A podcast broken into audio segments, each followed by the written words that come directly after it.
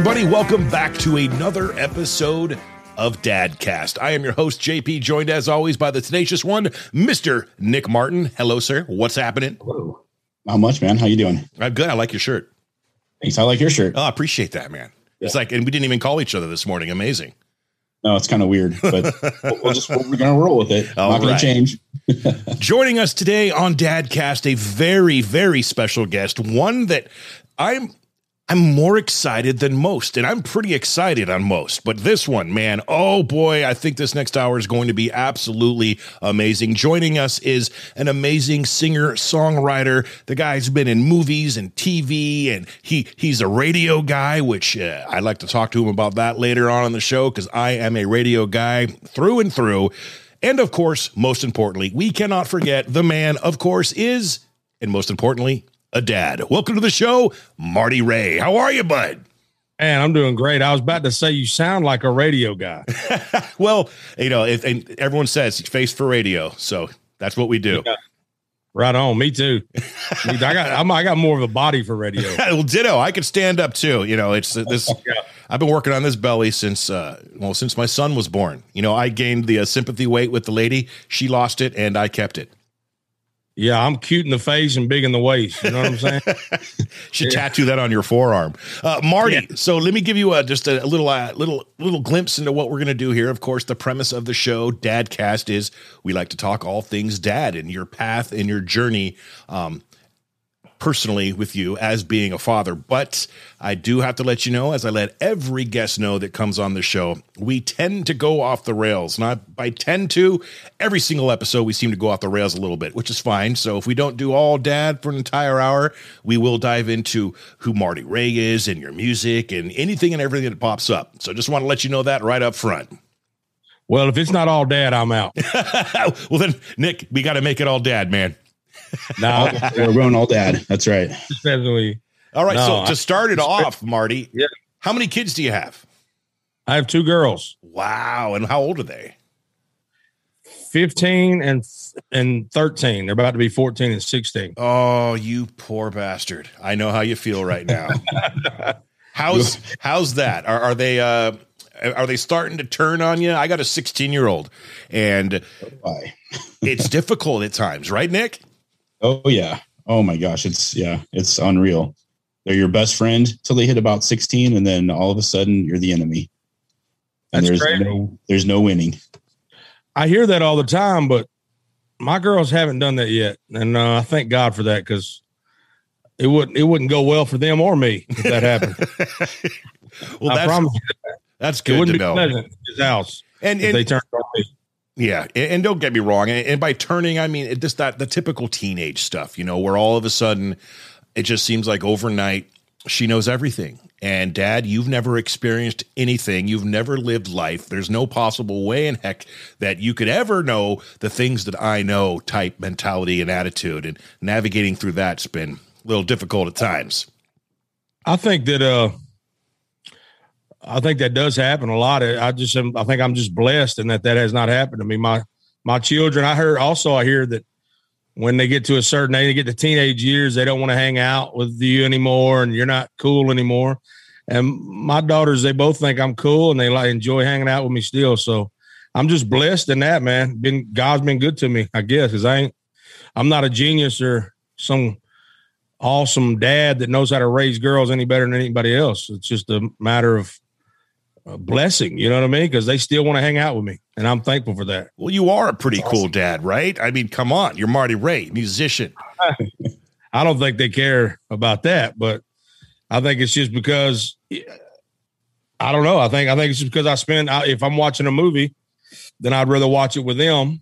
You know, at this in this day and age, and if it's not a movie that I wouldn't watch with them, then I just don't usually watch it or anything I do. Like we play, if I play a game, then I'm trying to find a game that we can all play together or something like that. So I don't know. I'm really trying to hold on to those those years of us being spending time together. You know, before they, uh, I guess, spread their wings and leave the leave the coop. Leave the nest. Yeah, exactly. That's oh, that's a difficult one to think about because thankfully I still have a couple you know, 16 year old, she's almost 17, and I got a 10 year old son and a seven, almost eight year old baby girl. So I still got a few years before that comes around, which I'm very blessed. And uh, Nick, of course, um, if you didn't know, he's got what is it 337 kids now, Nick? Oh, that was the last count. Yeah. Oh. That's like that movie. No, really, Delivery- really, that's, I like got that movie six. that's like that movie Delivery Man with Vince. That's right. yeah, Yeah. exactly. They wrote that about him. Um, He's screaming at somebody now. yeah, well, uh, yeah. Get my food in here. My dog, I got I got a little wiener dog, a spotted wiener who likes to uh, run away, and they, I left, they left the door open. spaghetti. oh, spaghetti. Ma, spaghetti. Will Oh. Ferrell. Come on, mom. I love that. I love that part of that movie. He's like, "You want spaghetti? Oh, it's, cool. Ma, spaghetti." And I would have been like, "Of course I want spaghetti." I believe the guy turned it down. How was? uh I mean, in your you've been doing music. I, I did the deep dive on uh, at least. Did you know you don't have a Wikipedia page that's very diverse? For the record, It- I don't have a. You said I don't have a Wiki, Wikipedia page that's very diverse. Di- well, not diverse. It's it's there's not much there to it. I you know, know I had a Wikipedia page at all. That's exactly so. It, Wikipedia, anyone can put whatever they want in there. Um, so, but that's like my first go to when I do uh, research uh, on guests. Yeah. And there wasn't much there, but what I did learn about Marty Ray is that you have been doing this music thing for a very long time since you're a young guy. Um, when did you first start seeing s- success, if that's what you want to call it? Well, I came out of the womb singing, and I'll try to I'll try to sum this up as quickly as possible. Oh no, take your But, time, man. uh, always thought I was always thought I could sing, and I would be. Uh, it's crazy. Y'all took a drink at the same time. that was nuts. Y'all was like, it was like, are y'all y'all like robots? anyway, or y'all went to grab for the drink at the same time. But anyway, uh, I was uh, I grew up singing, mimicking other artists. So I would mimic the people I heard pretty good. I thought I thought I could mimic them pretty well. And uh, I grew up listening to gospel music, a lot of gospel music, like uh, Mahalia Jackson and Shirley Caesar and people like that, because that's kind of church we went to. Went to a, a very, uh, it was a very blended church, and but the music and the style. I grew up uh, Pentecostal, so we grew up uh, in a in a t- style of a black church. I don't know if that's accepted to say now or not, but that's what it was anyway. We we grew up in a style where you know you get down, you shout and dance, and and the singing was amazing. The choirs were amazing, and they still are. But uh, so I grew up trying, you know, singing that style of music and just mimicking the artists that I would hear. And I had family members that were uh, singers and players and things like that, and I always wanted to do that. But my dad has always been a man that worked with his hands, so he was a realist. He didn't believe in uh, dreams really ever making you money, you know. So it was it was that's fine. You you're you're okay at doing that, but that's a hobby. You'll never make money doing that. You know that's not not something you can do for a living. And my mom was always the same kind of way. She she thought I could sing, but she never thought that it was something you should pursue because there was no money in it and it was too hard. It was a a one in a million shot or one in a billion, or whatever the number is that they had at the time. And uh, so for years, I was just taught. And, and on top of all that, in my city that I grew up in, I was born in Memphis, Tennessee, and I was raised in Arkansas across the bridge. And where I grew up, they there wasn't they didn't cultivate people, children, into saying follow your dreams. They weren't cultivating dreamers unless you were a, an academic genius or an athlete. That was the only time you were ever taught to dream beyond your city limits. So other than that, you were taught to dream within your city limits. And there was a steel mill there, and everybody was kind of being groomed to work, get a job at this steel mill. And this steel mill is a great place to work. I'm not saying it's not. That people make uh, there's people there making more money than I make now, you know. So there's nothing wrong with working there, but it wasn't something that I wanted to do. So I just worked for my dad at the time and thought, well, this is what I'll do because my dad always had his own business. He had a towing service and auto body and mechanic shop, gas station, everything you can think of that involved cars. He had it at that time. That's how he kind of made his money. So I just got involved with that, and that's what my life was. I, I just thought, well, I can I can sing, but to me, I think I can sing, but uh, it'll never it'll never turn into anything. And then uh, I used to go with my my my family that would sing. We used to go to the church and and jam, as we would call it. And I used to love hearing them sing, still do, hearing them sing and play. And they one one time we were up there and and one of them said they never were very supportive, and one of them told me that I wasn't called, I wasn't meant to be a singer, and and uh, that I that I needed to learn an instrument if I was going to play music or get into music. And I just it really you know bothered me, even though I acted like it didn't. I just told him, I said, "You don't know what you're talking about. You you don't freaking know." But in but inside, I thought they probably do know, you know. So then I just left there thinking I'm one of these people that that hears their self and thinks they sound good, but they really don't, you know. So for years, that kind of kept me from ever thinking I can pursue music as a as a viable income or as a career. Yeah. So it was years later before it was actually when I got it in 2005, I believe it was. I got an Apple MacBook and it had GarageBand on it. Yeah. And when I when I saw that GarageBand, I clicked on it, started messing around with that, figured out I could I could record myself. And I thought, man, wow, this I don't even have to go to a studio, even though I knew nothing about recording at the time. I just was recording directly into the uh, the computer microphone. And at that time I thought, well, this this does sound like what I hear when I'm mimicking these people, but I had never really heard my own voice. It was always somebody else. So even even in that moment, I thought, I had a glimpse of hope thinking, well, maybe I can go after this dream. Maybe it is. But then I thought, well, I sound I'm I'm mimicking this person. I'm that that person already exists. So there's no there's no market for me because it wasn't like it is now where everybody kind of sounds alike. Yeah. Back then, everybody had was very unique and had their own voice, and you didn't see people come out that sounded like other people too often that actually made a made a, a name for themselves. So at that time, even with that glimmer of hope, I thought, well, I don't have, I'm just able to mimic because I used to draw too. I used to draw and I could draw and I could still, I could draw anything as long as I can look at it and see where somebody else drew it. I can draw exactly what they drew, but I could never pull it out of my mind and it'd be my own creation. So I thought, well, that's, that's because I got accepted into like Dallas Art School and places like this. And, and they wanted me to come because they saw my artwork, but my artwork was always me me drawing with other people other people's inspiration. So I just said, well, there's there's no career there. There's nothing right. to do with that. I, I can't make money doing that. So it's kind of the same way with music until, like I said, I got that MacBook and I wanted to go record some music.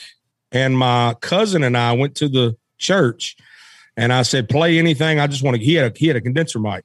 And I said, play anything out of the hymn book. I want to, I want to sing to it and see what happens. I, I'd never heard the song that he played. So I had to pull from the heart, and it was a great speckled bird. And he started playing it. And he said, How you may play it? I said, However you play it, I'm just going to try to sing to what you're playing. And I had the hymn book open, and he was playing, and I just, I was sitting there, and I had my eyes closed, and I said, What a beautiful thought I've been thinking concerning a great speckled bird. And then when I did that, I just got chills, man, because I was like, man, this ain't nobody else here. And it was like God was saying, here's your voice. Here's your voice finally. And I want you to take it. I want you to do something with it. And so I said, all right, I'm going to see. If you want me to do this for a living, this is what you called me to do. I'll make videos and I'll put them out there and you honor the effort.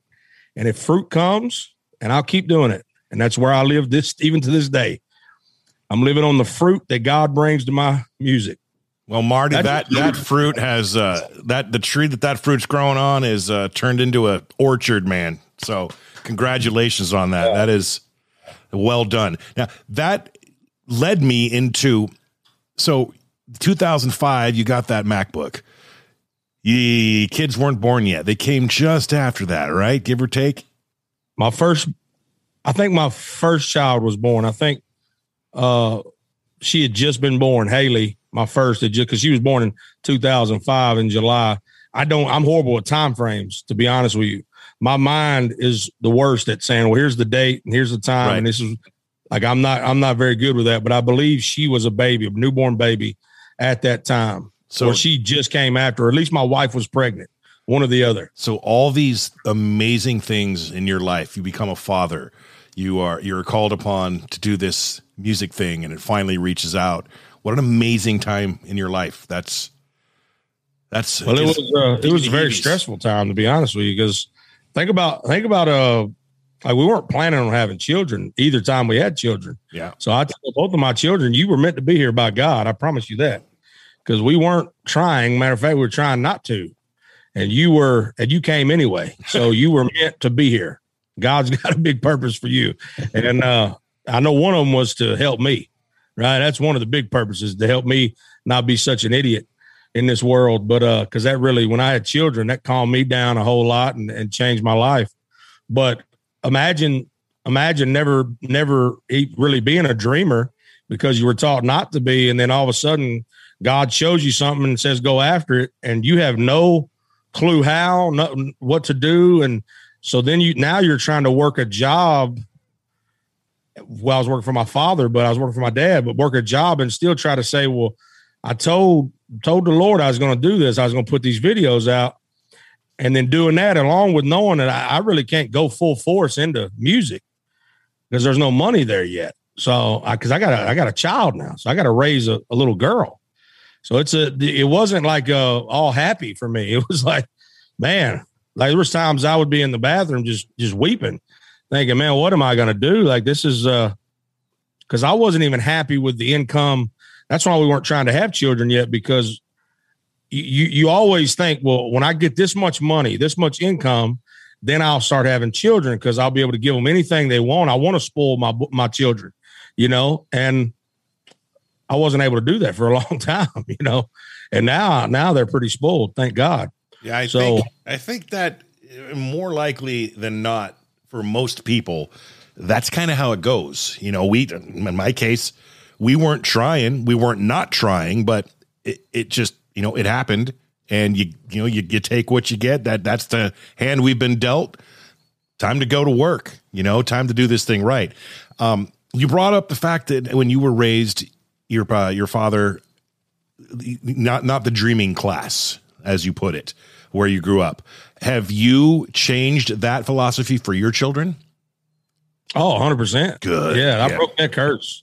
I think that's a, not just my town. I think that's a, that's a lot of that's a lot of people growing up. You, you you don't really grow up. There's not too many families where you grow up in in even in America, the land of opportunity. You grow up. There's not too many too many families that you grow up and the parents are saying, whatever your dream is, go after that. You know, you're taught because when you're a child, you're taught you can believe you you can you believe you can do anything. You could be a superhero, a fireman, a, a, a singer. You can you can run a start your own studio. You're going to win a Grammy. You believe all these things, and then you're slowly trained and taught to not believe in your dreams. Well, now it's time to get serious. Like when you start getting into high school, then they start saying, "Well, now you you start getting serious. Figure out what you want to do in college." And then when you get in college, you still don't know what you want to do. So then you're just saying, "Well, I guess I'll." Just get a business degree. I don't, maybe that's what I'll do. And then, so that's what most people default to when they go to college. They don't really know that what they want to do. So then they default usually to business. I'm not saying everybody that gets a business degree didn't actually want to get a business degree. I have a, a business degree and uh, I've never used it a day in my life, you know, and uh, I have, I don't have a four year degree. I have associates, but it's, uh, it's to me to me if there's no reason to go to college unless you know what you're going to college for. Yeah. So I, I definitely have not taught my girls hey college or nothing. I, I, t- I have taught them since they were children. Whatever dream is in here go after that dream i said. And i even i even force them sometimes like my i got a daughter my oldest daughter has written she started writing two books and she's uh, almost finished with one of them and and she she'll slack off sometimes. And i say don't slack off on your talent. Now on that dream you had you're not burying that that talent. I won't allow you to bury it as long as you're in my house. And i said because what'll happen is when you don't bury that talent it starts to multiply. That's how acting came about for me. That's how speaking came about. That's how all these other things came about because i didn't bury the one talent that i knew i had from birth. So i teach them that. I say i promise you that it's not only the academia superstars that that uh, su- succeed in this world. Matter of fact, a lot of times the biggest people, the biggest names are the ones that didn't even go to college or they dropped out. So I said, don't think that you have to go to college to become successful in this world because you don't. Yeah, you're you're you're right yeah. on about that. And of course, I'm not one to preach. If you're going to go to college, go to college. I'm not telling anyone out there, any kids listening, to not go to college. But, and Nick, I'm sorry, I'll let you in just just one sec. Um, right? I know. Um, same thing with me. I started.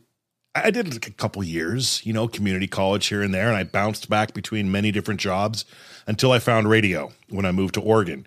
And I can't tell you how many people who I've met in the industry while I was in the industry who didn't ever go to college. Some did, but most of the people who I spoke to who wanted to get into, you know, mainstream terrestrial radio, they asked me, "What do I need to do? Do I need to go to school? Do I need to go to college?" And I, I, you know, I told my best advice. It says, you know, a lot of this college isn't going to do squat for you in the radio business. It needs to be in you already. You you need to have the personality, not afraid to talk. A good voice is going to help, and you can't teach that. You just got to get behind this mic and see what happens. So you're right, man. You know, college is not necessary, especially if you got it in you. Nick, sorry, man, you got the yeah. conch. So yeah, kind of the same thing with that you're doing, Marty. I, I teach my kids if you have something you want, go after it. My daughter's a singer, and she just got to the point where she's actually leading worship at church now, and her church just let her write a song. They're going to produce her single Nice. Um, we've gotten to meet Andy Grammer a few times. He's become a pretty good friend. So when anytime he's in town, he has her come out and talks to her about music and what kind of what she's doing, how she's doing it. So she does a bunch of cover songs and throws them up on YouTube and stuff. And I'm like, check out Marty Ray Project. you got to see what he uh, what that guy's doing. And so she's she loves your stuff, and I've been a big fan for a long time. So she's like, oh my gosh, I can do this, and I'm like, yeah, you just just go for it. And for real, so, that's amazing, yeah. dude. I love to hear that. That that's the stories that I love to hear because I mean it's true. If a if a guy like me can do it, anybody can. And I know people say that a lot, but I'll tell you, man, I'm not. I, I'm not the person that people think I am. People think I've I have just blood sweated and teared all this up, and I, I really have not worked. I haven't paid my dues like other people. You know what I what I would think paying your dues is. Your stories about these people that paid their dues playing in bars and doing all this stuff for years. They they've and they're they still don't they still don't have the following that I have. And people ask me, how did you do it? And while I've been doing this for a long time now, eh, the success came rather quickly. It wasn't it wasn't overnight, but it wasn't it wasn't like a slave driving thing that I was just like, oh, oh man, I'm so tired of this that didn't come until after I already had some success, you know. So I'm tell I tell everybody, I say, listen, I promise you that if you put God first, if you if you if you let Jesus lead the way, then I promise you, He's gonna bring fruit to your effort. He's, he honors your effort. That's all only tricks I have. So the fact that she's doing that now, I, I promise he's going to bring some fruit. Like already with Andy Grammer, right? That's yeah, yeah, that's so like Proverbs. Yeah. I tell people all the time. I say my life is literally Proverbs eighteen sixteen, which is what she's experiencing now, right? Mm-hmm. Already at a young age. So Proverbs eighteen sixteen says, "A man's gift maketh room for him and bringeth him before great men." That's all I'm doing. Like I ain't mm-hmm. done nothing besides just use a gift. Finally, after years, use a gift that that God gave me, and He bring opens these doors and brings these great men before me or brings me before these great men. So I love mm-hmm. hearing that. That's amazing. Yeah. Maybe someday her and I'll do something together. Oh, oh my gosh, she'd be so stoked on that. Yeah. Uh, so what was the first big single you had? Like, cause I know I found you with Ice Ice Baby. That's kind of the first, that's the first one I saw. And I'm like, huh, was there, was there anything before that that catapulted you to where you're at? There, the first viral video I had was um, a song, a parody I did called "All About That Beard." okay, right. yeah, have y'all seen that?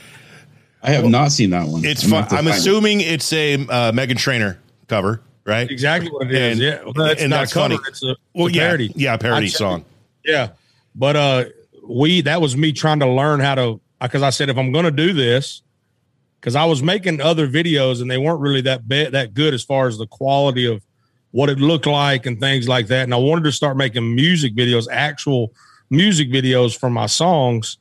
And I said, well, if I'm going to start doing it, I got to learn because I don't have the money to pay a bunch of people to do a bunch of things. So I'm going to learn. And that was the first video where I rented a, a semi professional camera and a lens and learned how to kind of use Final Cut and things like that. And I rented that camera and did that video. Didn't think because I wrote that song. We were driving down the road. A, a buddy of mine who I was actually recording my second album with at the time was uh, we were riding down the road and uh, you know I'm all about that bass, about that bass, no treble. And he goes, I said, man, I really like that song. I said, I like how they how they they let a song a, a woman and a song come out that was she's bigger, you know, she's she's a little thicker than the the status quo in the music industry in Hollywood, and they let her.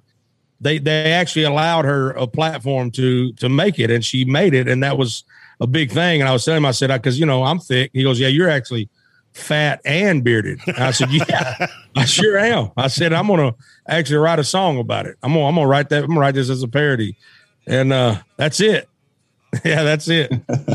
So that was my first uh, video that I ever like directed and and edited and everything. And I just thought, well, this is just a learning process. And I put it up there, and within a day, it had like two million views on my. And I was only on my at that time, way back then, I was just on my personal Facebook mm-hmm. uh, profile. I didn't even use my page or YouTube or nothing really. So it went viral on that, just like the Ice Ice Baby did later. Everything mm-hmm. was going viral from my personal profile at first. That's great. So that was the first one. Yeah. That song, well, not the beard, the original, uh, was my youngest daughter's. I, I think her first favorite song because even before she could even walk, she was, you know, doing that bounce to that song. and then when she got older and walked, she would, yeah, she she grew out of it. She likes different music now, but that was the first song that just it filled me with so much joy for months because every time you put that thing on she'd just perk right up and start doing her little toddler dance. And yeah. that's great stuff man. And my daughter my youngest daughter's in that video. She is. And well that was so this was six i just looked at the youtube version of it uh, that you posted and it was posted six years ago. Is it a little older than that? Yeah it's older than that because yeah. like i said i didn't start posting on youtube didn't even have a YouTube channel uh, when I first started going viral on Facebook, and I didn't even have a, a Facebook page at the time. It was like I said, it was just yeah. a personal profile because I didn't know. I didn't really know. I, the most I'd ever had was thirty thousand views. I, I posted a video of a song. I think it was that great speckled bird, and it got like thirty thousand views. And I thought, man, I'm famous now. I'm I can go and quit my job, you know? right? But well, you got six hundred thousand subs on YouTube, man. You're probably yeah. doing all right just on that revenue stream by itself. Yeah, well, you know, it gets harder for music out there, and it gets harder and harder on YouTube and everywhere for music with the because they're always renegotiating deals, and because you know a lot of that revenue comes from covers, so I have to split that, right? And the split keeps getting uh more less and less in my favor. You know, even though I'm even though I'm recreating, like for instance, on Ice Ice Baby, you see I got to pay David Bowie and Queen when I'm not even using their music. Yep. I'm yep. not using that. That's all they got paid for was the music. And I, I should only have to pay Vanilla Ice because all I'm using is his lyrics. I'm not even using their arrangement, nothing even close to their their music for under pressure, you know. But I'm still paying them on that song, see, which is so weird to me. That's the weirdest thing. But that's the way that that's the nature of the beast in music. Yeah, even, so it's not yeah, as it's, it's not as lavish as people think uh, but it's a blessing. Nick, so I'm going to go off the rails a little bit. Do you oh. have any good uh, Rob Van Winkle stories? I actually did a, I actually did a concert. I, am a concert promoter too. So about uh, early 2000s, he actually came to Ashland and played a show in Ashland, Oregon. We got to hang out for a couple days and, and ended up becoming pretty good friends with his manager, Tommy. And he's just one of the nicest guys I've ever met. So I was wondering if you had any cool stories with him. Well, he's actually is. He's he's a wonderful human being. I really like him a lot. We've become friends. I wouldn't say you know very. I wouldn't say we're, we're like best friends, but we've definitely become friends, and we text throughout. Matter of fact, I was supposed to be in Palm Beach uh, last week, but the guy that booked me just went MIA. Oh, and no. yeah, so I, but I, I told Rob, I said, I said, I'm going to be in Palm Beach and uh, we need to get lobster rolls. And he goes, definitely. Oh, I love lobster rolls. Yeah. Did you see that? That's a, that's a beautiful moment. That's almost like a SpongeBob moment where it just cuts to another frame. Oh, lobster rolls. And there's our clip, JP. Yeah, that's how you start the whole show right there. Oh, I love lobster rolls. we got a I love- restaurant here called The Wharf, free plug, and uh, they make the best damn lobster roll I've ever had. It's really? dude, Let's go check that out. dude it's a sourdough and it's stuff. Oh, it's lunchtime over here. So Let me lobster tell you rolls. something Okay, about lobster rolls. I really don't like lobster rolls for the most part because the ones I've tried anyway. But Rob says that he's he's got a place down there that is, are wonderful, like you have, right? Mm-hmm. Places that I've tried them were not known for lobster rolls, so it was like I said, yeah, I'll try that lobster roll, and it's always very bland. There's not a whole lot to it. So the ones I've had, so I'm hoping that when I eventually do eat these ones with Rob, that they'll be actually good. Because I'll tell him if they're not. I'll say these actually are just as bad as the other ones. I don't like them because uh, you know he's a years ago he told me because he was on my podcast. I don't know if you knew if I had a podcast or not. The Marty Ray Project chats. He was on my podcast. He was one of the first guests when I restarted it because I, I was actually podcasting years and years ago in like 2007 or something. It was a long time ago before everybody else was. I was, I, I knew, I said, here's the wave of the future. I wasn't going to be able to get into radio. You said I'm a radio man. I'm really not a radio man. I've always been a podcaster because I knew I couldn't get into radio. But I did call my first podcast Mim Nash Radio. right? because Yeah, that's I what I looked up. yeah, I always wanted to be a radio guy. Like you, you lived my dream, right? And uh, we've had radio guys on our show, this this show here, and I told him, I said, "Y'all, what's it like living my dream? You know, how's it feel?" Well, nightmares are dreams too, Marty. That's true. and then they tell me some of them. Then they start telling me how much they make. Some of them, and I go, "Oh, yeah, I'm glad I didn't do that." Yeah, unless you are, you know, getting, you know, Howard Stern money, which there's only one guy in the world who's getting Howard Stern money. You can eke a living. I mean, like I said, I got a family and three kids, and we're doing okay. You know, it's it's Oh, is it, are you still in radio? yeah. Oh, you still do I it? still do do it among many a great many other things. But I recently about beginning of COVID, so January 2020, before the proverbial shit hit the fan, so to speak. Uh, pardon my French. There's the one cuss word we get per episode, Nick. Uh, I uh, I was actually let go from the job. I, I was a program director for a classic rock station here in uh, Medford, Oregon, uh, for about six years, and 14 years prior to that, I was another rock station here. But the two years leading up to that letting go, I was trying to gather the strength and courage to leave myself. So it was a blessing in disguise. It was kind of kicked because corporate radio, I don't know if you know it, you know, depending on where you're at and what corporation you work for, there's so many, it's just so conflicting. I, I knew what was right, but they weren't allowing me to do what I thought was best for said station. Uh, I was hired to do a job to program this radio station, but you weren't letting me program it because everything I decided to do, if you disagreed with, it just wouldn't happen. You know, it's just politics in radio. So I finally got out and I started my own damn radio station. Uh, Pirate Radio, we're streaming.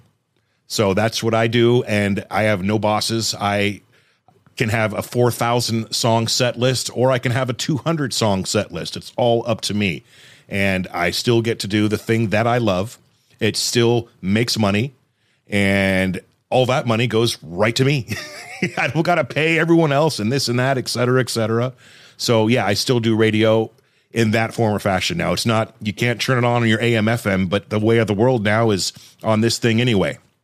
You know, you want to, and uh, that's what a lot of terrestrial radio just, a lot of them get that, but they're not implementing the fact and not pushing the, the changes that that this industry is going through. So, you know, I'm sorry to get all winded on that story, How but how long before you think terrestrial radio is non-existent? oh, terrestrial will never die, in my opinion. It'll always be a thing, um, you know. But I, I like to turn it I've had into arguments. I've had arguments with a buddy of mine who's a songwriter, very very prolific songwriter. He's actually the co-host.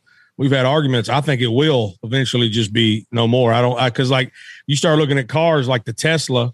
the new Teslas that are coming out. There's no A- AM FM anymore on there, even in the cars. So I think eventually, at some point, I don't know when, but eventually, it'll happen. There, uh, check check this out, Marty. You ready? So Yeah. I'm just going to turn this real quick if and see if it works. of something awesome? well, I'm just going to show the front end. There, you see that? Is that your car? That's my car. You have AM FM in that car? That is a Tesla, and there is AM FM radio in my Tesla. right. I know they're they right now, but uh, I saw read something somewhere that the new ones that they were coming out with weren't. You're not, they- they- yeah, you're not far off on that. That it's now. Then this is Tesla we're talking about, so they're they're they're ahead of the game, way ahead of the game. Um, but as far as it dying, Are they ahead? Are they way ahead though? well, they were five years ago. Now everyone else is starting to creep Yeah, a little bit closer. they're Way ahead now. Um, Yeah, but they were though. but as, as far as just the radio itself and AM FM, I, I it would be naive for me to say that no, it will never die. Look at look at print newspaper. It's it's not dead, but it's it's sitting there. It's it's it's hooked up to the machines, and the family's holding their hand. It is it is Not a lot of people that get jobs at newspapers anymore. Right. So, I mean, I, I just don't think it'll ever fully die, die per se, where it just does not exist anymore. But it's definitely along the path of getting very, very frail and old and streaming. But streaming radio, I mean, come on, look everywhere. I mean, it's, it's Spotify, Pandora, everywhere you go, whatever you want to listen to now. Bam! I push a button in that car and I say, "I want to hear Ice Ice Baby by Marty Ray Project." In two seconds, it's playing that song, and then it plays ten more songs that it classifies in that genre. So, Right. it's it's a it's No a program director. it's a satisf- satisfaction right now world we live in and anyway i i jumped on board with my uh, pirate radio it's which i would love to have some of your music if you have some originals to play on there by the way wink wink nudge nudge we'll put that in have- rotation You clearly didn't do much research. I got three oh i know you got some i just need some albums I've released through the years. Um, but it's and, and, and you're a perfect fit. It's we call it tunes for living the dream. It's basically the music you're listening to in a tiki bar in South Florida or the Caribbean or you know Saint Martin. Well, my music's all over the all over the map. So you you would just have to cherry pick. My music spans. That's why I like. That's the beauty of not, about not signing a record deal, is that my music spans from country to rock to reggae to you know gospel. Like there's all kinds of stuff on every album I release, especially the last album, Mixed Emotions album. There was just a modge podge of some of those songs have won awards, not Grammys or things like that, but they've won awards, smaller awards. So they just don't get the attention that they sh- that I feel like they should get because one of the reasons is because I don't really push them like I should. I don't push my originals. There's there's it's hard to push.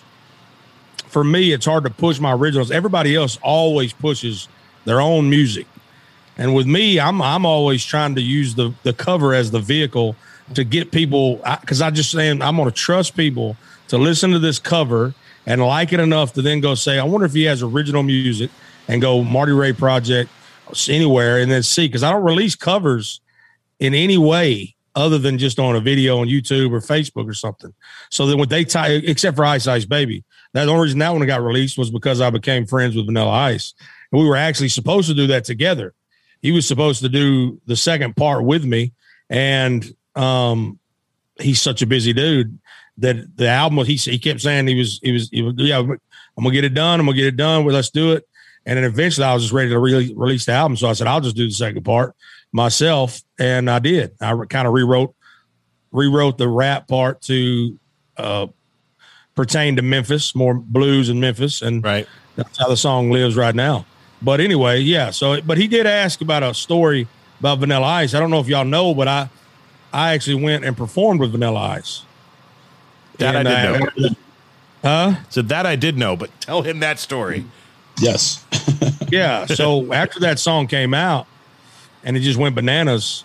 It was everybody was taking that video that I posted, and that that song, that video alone helped build a lot of Facebook pages in likes because of uh, they were taking that video and posting it small pages and some of these pages were already big like Bam Margera posted it on his page and he had millions of people that but it it had already went viral on my page. And then uh, World Star Hip Hop actually posted it on their website and on their page and there was just a, a lot of people for for many actually many years were just posting that video every now and then because it was almost like a so strange. It was like this guaranteed viral video. It, when you would post that video, it was such a unexpected thing that it was it would always go viral on Facebook. Not YouTube, but always on Facebook. It would just go viral. You you would get you were guaranteed about a million views. So people were were stealing that video and posting it. And as long as they tag my page, I didn't mind it. I was like, as long as they tag my page, the people will hopefully come to my page. Right. But uh, anyway, so after after all that, I had all these people messaging me saying that they were friends or best friends or whatever with with uh, Vanilla Ice, and I said, okay. They said, give me your number and I will, uh, I'll have him reach out to you. And I thought that's probably not true, but I I run a record service for my dad. They can get my number anyway, so I just gave my number to all these people. I didn't care, and it's still the same number. Believe it or not, it's still the same number. And uh, I gave my number to all these people and it, it, just so happens that one of them was actually telling the truth. And it was about two months after that song released. And I get a phone call and I answered it just like any other phone call. And I said, Glen Ray's Towing. Because that's my dad's company. I said, Glen Ray's Towing. And, the, and the, it was Rob. I didn't know his name at the I didn't even know his name was Rob. I just knew him as Vanilla Ice. right. Uh, and he goes, he goes, Marty Ray, what's up? This Rob. And I said, How you doing, man? How can I help you? like that, you know. And he was like, "What's up? It's, it's Rob. It's Rob Rob Van Winkle." And I go, "Right on, brother." He goes, "I love what you did with that uh, Ice Ice Baby," and I was like, "I appreciate that, man. Thanks so much. How can I help you?" you know? right. I'm still, I'm still like thinking, "I got your car." Or, Dude, did I tow your car? Because I was running a towing service for my dad in West Memphis, and he, I was thinking, I, I got this guy's car. Some, somehow he found out that I did a cover of that song, and then he goes, uh, he goes, it's Vanilla Ice, and I said, okay, I said, you know, like anybody would, and you're thinking it because I got a lot of prankster buddies, you know, and I'm a prankster myself, so I'm thinking, okay, but it did have once he said that, it he you kind of he kind of had this, uh, even though I don't know if I've ever heard him speak without singing or rapping, but it, when he when he said that, it kind of made me think that actually could be him. That could right. be the guy who sings, who raps Ninja Rap and and and and raps Ice Ice Baby. So then I said, I said, well, you know what? He said, we want you to come out to uh to Miami and do this and and and sing with me on this I Love the '90s tour. And I said, well, send me an email, and as soon as I get the email, we're there. We're I'll, I'll be there in a heartbeat. And he, I actually got the email from Tommy, got the email, and we went. We were there and that's kind of how that. And then we we went and I met him. He was he was very gracious and very nice. And then went from there. Didn't talk to him for a long time, and then uh, texted him out of the blue about the the song. Like we started texting back and forth about doing the song, and then once once I decided just to release the album, I thought well, I'm just gonna release it. So then I tried. Then I was texting him back and forth to get rights to be able to release it. So ended up getting the rights and but as far as a crazy story, I don't have any crazy stories other than other than maybe one. There was a lot of crazy stuff that happened on. I brought Rob into. You ever heard of the club the, the app Clubhouse? Mm-hmm. Y'all never heard of Clubhouse? No. No. Hmm. Is it an app? You said it's a new app. It was for for a while. It's taking the world by storm. It's a, it's a, essentially a an, an app that where it's just it's just audio. Like you're just sitting there talking, and you get in these rooms and you hear these people. It's like a conference. It's like a massive world conference, and you get in any room that you want, and then there's a stage. There's an audience, and then there's a stage. Whoever's on the stage is actually able to speak, and then there's moderators of the room. Whatever the, the case is, that's kind of the the gist of it. It's only audio though, and so Rob, I told Rob, I said, "There's this app that is blowing up. You need to get on this app," and he he signed up, and then. Uh, I said, let's do a room where I say, you know, I'm gonna do a room where it's welcome Vanilla Ice to Clubhouse room, which is a bunch of that's the rooms they were doing with the, all these big MC Hammers on there. Like you can be in a room with with the, the craziest people. Like the the I was in a room one time with uh, uh the creator of Netflix. We were just on the same stage, and I was just asking questions to the guy, you know. But anyway, so I did this room. There was about three thousand people in there, and one of the people that came in the room was y- y'all watch Shark Tank. Yep. Yeah. Yeah. So the you know who Barbara is? Uh-huh. Yeah. I don't really know her. I don't watch the show. I don't necessarily like her either after she came into this room, but um, nonetheless, I love her because you know God bless her. She's a sister. So, but I don't I don't necessarily like her attitude. She came in the room and and somebody that was on the stage invited her up because of who she was. And Rob, it's me and Rob at the top, and I'm I'm letting people ask questions and whatever, and he's just very gracious and answering all these questions and having a, and his energy's up and he's having a blast.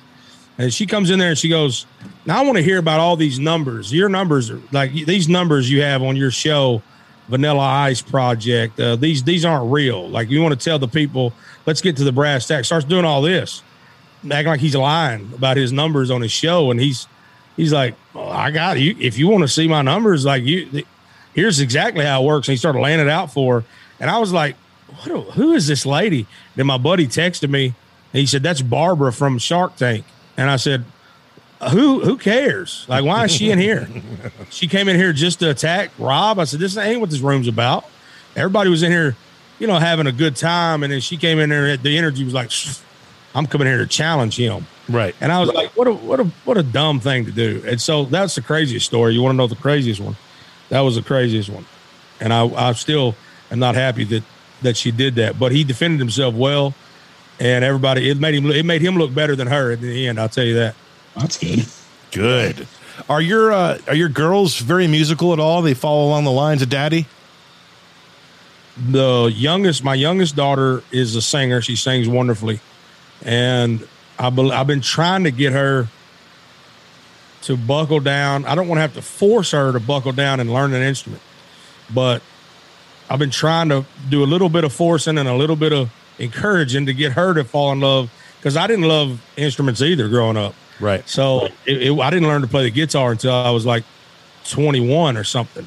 And I, I actually, I tell people even to this day, I play guitar out of necessity, not necessarily out of love. I do love the guitar and I love to be able to play it, but I can't play it nowhere near like actual people that love to play the guitar. It's a struggle for me, right? So I'm a singer that play and a songwriter that writes songs. So I got to be able to play the guitar to be able to write songs. So that's why I play. And I think she kind of got that from me just naturally and honestly that it's a struggle for her to sit down on an instrument and learn how to play it. So anyway, but yeah, she is she's the youngest one is in the music and the oldest one is an artist and a and a and a writer. That's awesome. Any uh how does you and your family hold up during this whole pandemic? And, and in particular, were many shows canceled for you? Well, my I had one show, like one in-person show that canceled, but my people that were following my career know that I was doing I've been doing live stream type of shows on Facebook for years. That's how my audience kind of grew anyway. So it was really just seamless for me. My my whole audience and all my uh, money and all the things that I did was online anyway. So I didn't lose much. I did lose a couple. There was like two shows that the people canceled, and these were private shows that were canceled because that's what I mainly do. I mainly do private shows. But speaking of shows, I'm trying to book more public shows, and Nick is a is a promoter, and he's never even called me. You're reading my friggin' mind right now, Marty. I know. I'm kind of thinking. I've so- my, my wheels are spinning. Elvis fan, Monroe. man. Elvis One, Monroe. I need your phone number so we can call you. that would be good. Elvis Monroe, Marty Ray, Steve Trevino, a comedy, country. Marty Ray, I, I, how would we classify your genre? Because you're so all over the spectrum when it comes to it. It's just Marty Ray. He is Music. He's its own entity. Music, yes. But But he said, "This is the guy's in music." I think that show, Nick, would be Well, yeah, and I know we can get you down in Vegas too. So our our manager Ben Carey, he was in Lifehouse for 12 years. Wow. He books most of the stuff down in Vegas. So he's also in the band Elvis Monroe. Um, I don't know that band, but I definitely know Lifehouse. That's yeah, yeah. So Ben was the guitar player for 12 years, um, up until the album. Oh gosh, the I can't remember. It was kind of a concept album, kind of a country. Uh, one of it came out like four or five years ago. They did a country album. Live. It was kind of a country album, kind of a rockabilly country album. Really? Um, yeah, yeah. It was. was it was playing though. He played on uh Cause you're all I Yep. Played on that one? Yeah, yeah. He played that on that song one. is massive, man. That's a beautiful yeah. Yeah, yeah, he's one of my really good friends and he manages Dadcast. So really? Yeah. Yeah. We need to we need to get together and because I need some shows. I'll be I'll be honest with you. For real. Yeah, as soon as they start opening Oregon up a little bit more, I'm gonna start booking shows again. So Well, let's get we're him. Actually, we're actually coming to Oregon to do a uh, we're doing a video that has nothing to do with music, but maybe we can make it have to do with music in the end. But what we're doing is uh, my buddies and I, we miss Blockbuster, right? So we're you guys going to Bend? Filming. We're going to Bend. We're, okay. we're going to get an RV and we're going to film and document the entire trip across from Nashville to Bend, Oregon, and we're going to rent a movie. Maybe I don't know, maybe three movies. I don't know. We're going to rent movies from the last known blockbuster and then watch them in the RV and reminisce and then head back home. But maybe we end it with a with a show or something. That'd be cool. Yeah. So my other buddy is one of the biggest concert promoters in Oregon. He lives in Bend. So wow. I'll hit him up and we can probably make something happen out there. You know, like I said, God bring me before great men. Like, like y'all. That's all it is. So when are you doing this? whenever y'all are ready to do a show, I guess now. All right. Well, Oregon's pretty. We're close to being, and they yeah, just we're getting close. They just lifted the whole mask mandate, so it's just a matter of everyone else falling in line. Um, yeah. if you've been vaccinated, et cetera, et cetera. We've been open for a long time, like down here. Like it's yeah, not. Well, it's a different world where you live, friend. When it comes to Oregon and Portland, and most people think of Oregon, they think Portland, but that's just a tiny little speck of the state. Most of the state does not agree with the politics that are Portland. We won't go that direction here, but it's very, very, uh, it's very, very oh, I don't, I don't even want to say the word democratic, but uh, it's it's democratic led governor, and she is just using everything she can and every ounce of her power to you know stop everyone from working and opening up their businesses, et cetera, et cetera. But we are so far on the other end now that it's really, really close to being what we consider normal once again. So shows, concerts, outdoor sporting events, et cetera, et cetera, are all going to be I, I say by beginning of summer we're we're going to be back to normal. So we could definitely work something out, man. But y'all, so eh, just so I have this clear, y'all are still shut down. You can't go to restaurants or some, things like that. Just open that up. Some so some counties twenty percent capacity. Wow. Yeah, and some counties be, they are extreme risk. Their their their restaurants are shut down. They're only open for takeout, and you can't no sitting down. They just reopened where we are, which is Southern Oregon, just above the California Oregon border, um, last week for uh, going to the movies, going bowling, you know, doing whatever. I mean, they had us wanting to wear masks outdoors by yourself. What madness! and I'll tell you what, that was a. I'm, I was glad and thankful because even in Memphis during all that, the height of all that, it was very wear a mask out, even outside, walking outside, and all that stuff. And and I was just thankful that I lived where I live. I live outside of Nashville, and uh, I was just thankful that because I had just moved, not even a year before that hit. I had just moved, and uh, it was very like even here there were still restaurants during that moment, we were still going in restaurants and eating. So it was, uh, it was, it never was a huge problem in my little city where I live. So we were, we were still good here and, and nothing, never had a outbreak of COVID or nothing like that. So, and my wife's a nurse. So she was at the hospitals. They were talking about, they were talking about the hospitals are overrun around Nashville and hers wasn't. So I don't know. I don't. I'm not saying that it, that others weren't. I'm just saying that when they were saying that about these, these yeah. weren't. She was there. Exactly, so, man. That's nuts. So Nick, yeah. you, you got your work cut out for you, man. We got to get Marty Ray to Oregon. I just We got- texted my buddy. Oh, you just Well, you just I texted, texted me. you too, but I, I just texted my buddy Johnny out in Bend to see what it's what's going on out there and if we can get something going. There you have Yeah, it, man. It I'm should ready. be good.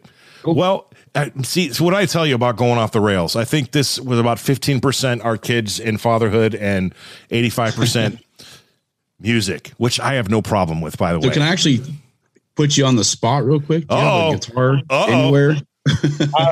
I, what do you want to hear? What you surprise us? I don't have. uh I don't have a guitar. It's- I, I don't have my guitar. I always play, but I don't even know how it's going to sound through here. But and I, like I said earlier, I don't know if you heard this or not, Nick, but I don't like playing the guitar. I I always, did not know that. yeah, I said I play it out of necessity, not out of Yeah. love. Ah, Yeah, but I have to play it at, at acoustic shows all the time. we can go a cappella, man. We're good. But I always have my, I always have my buddy with me playing acoustic guitar. I'll play an original. yes. That's what I I hope. very cool. I don't know if it's going to uh, sound good or not through there, but we'll see.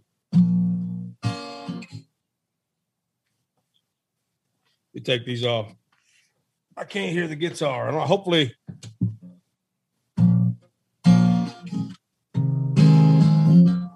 Can y'all hear that? Mhm.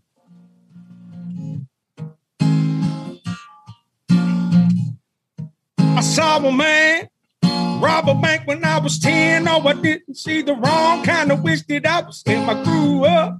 Thought I was living in my head. Figured the life that I was living, I'd be better off dead. Oh, I watched the winner take everything my daddy had. Took his life away for a needle and spray. Got tired of losing and getting beat about the man. Started seeing life different, living by my own plan. Now I'm loose from the news. Now I'm free. I've been set free. Cause ain't nobody gonna take from an outlaw. Put my picture up on every courthouse wall. I'm living in the clouds, yeah, I'm walking tall. Ain't nobody gonna stop me, I'm an outlaw. Oh,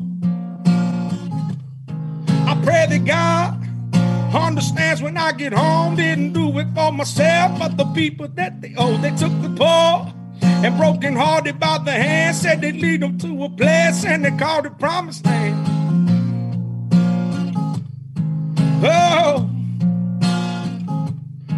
after bleeding every single drop of red, I looked them in the eye, seen the devil in the head, and they was trembling. I drew the steel out from my band. They knew that I was judge and jury, and the life was in my hands. Loose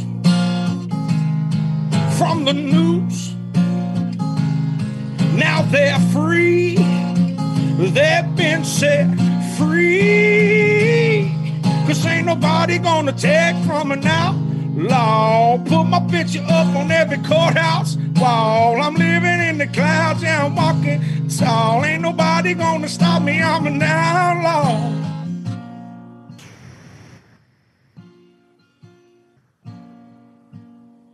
Well, save me, save me from my own pride.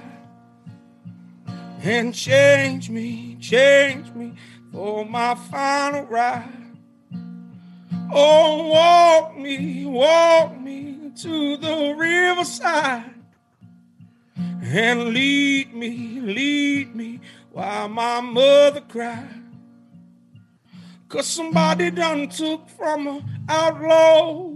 Take my picture down from the courthouse wall. I'm living in the clouds and I ain't gonna fall.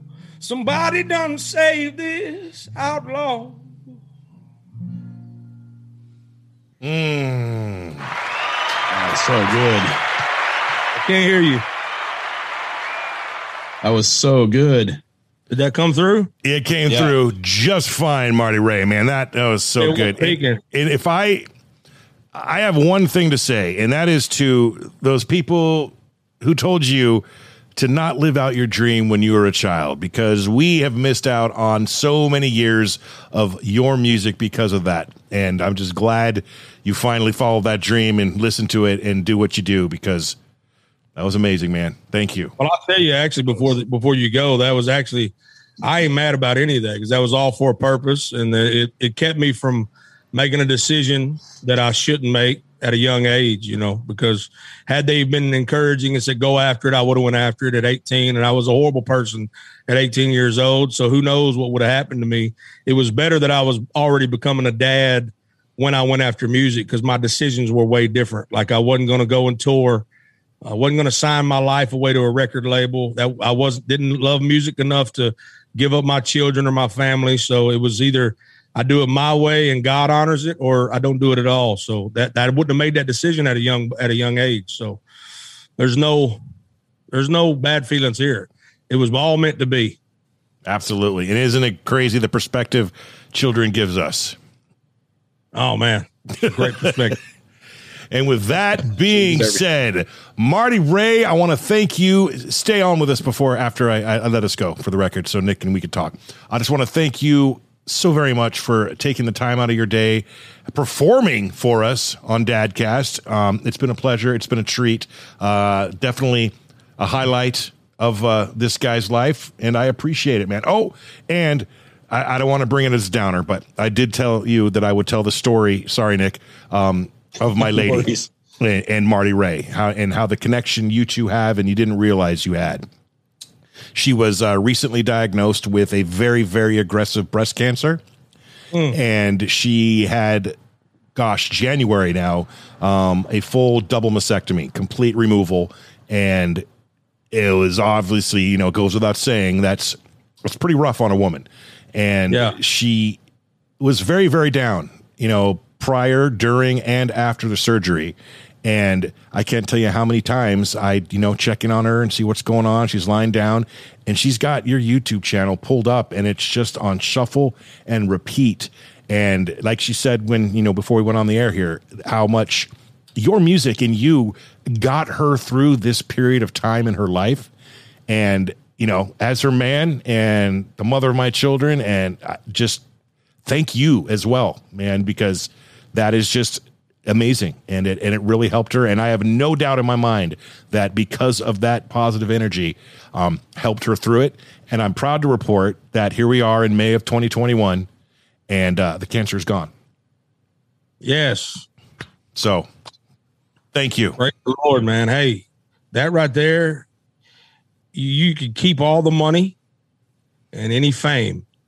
And that right there i tell people look if if all i've done is allow the Holy Spirit to move through me to lift people up in those times, then that is uh, that's that's worth that was worth it all right there every time. So let her know that I love her, and I mean that. I don't. I'm not just saying that. I mean I love her, and and I sing for her. That's the real reason. That's the truth, and that means the world to hear every time. For sure. Absolutely, man. And we love you too. We'll definitely let her know.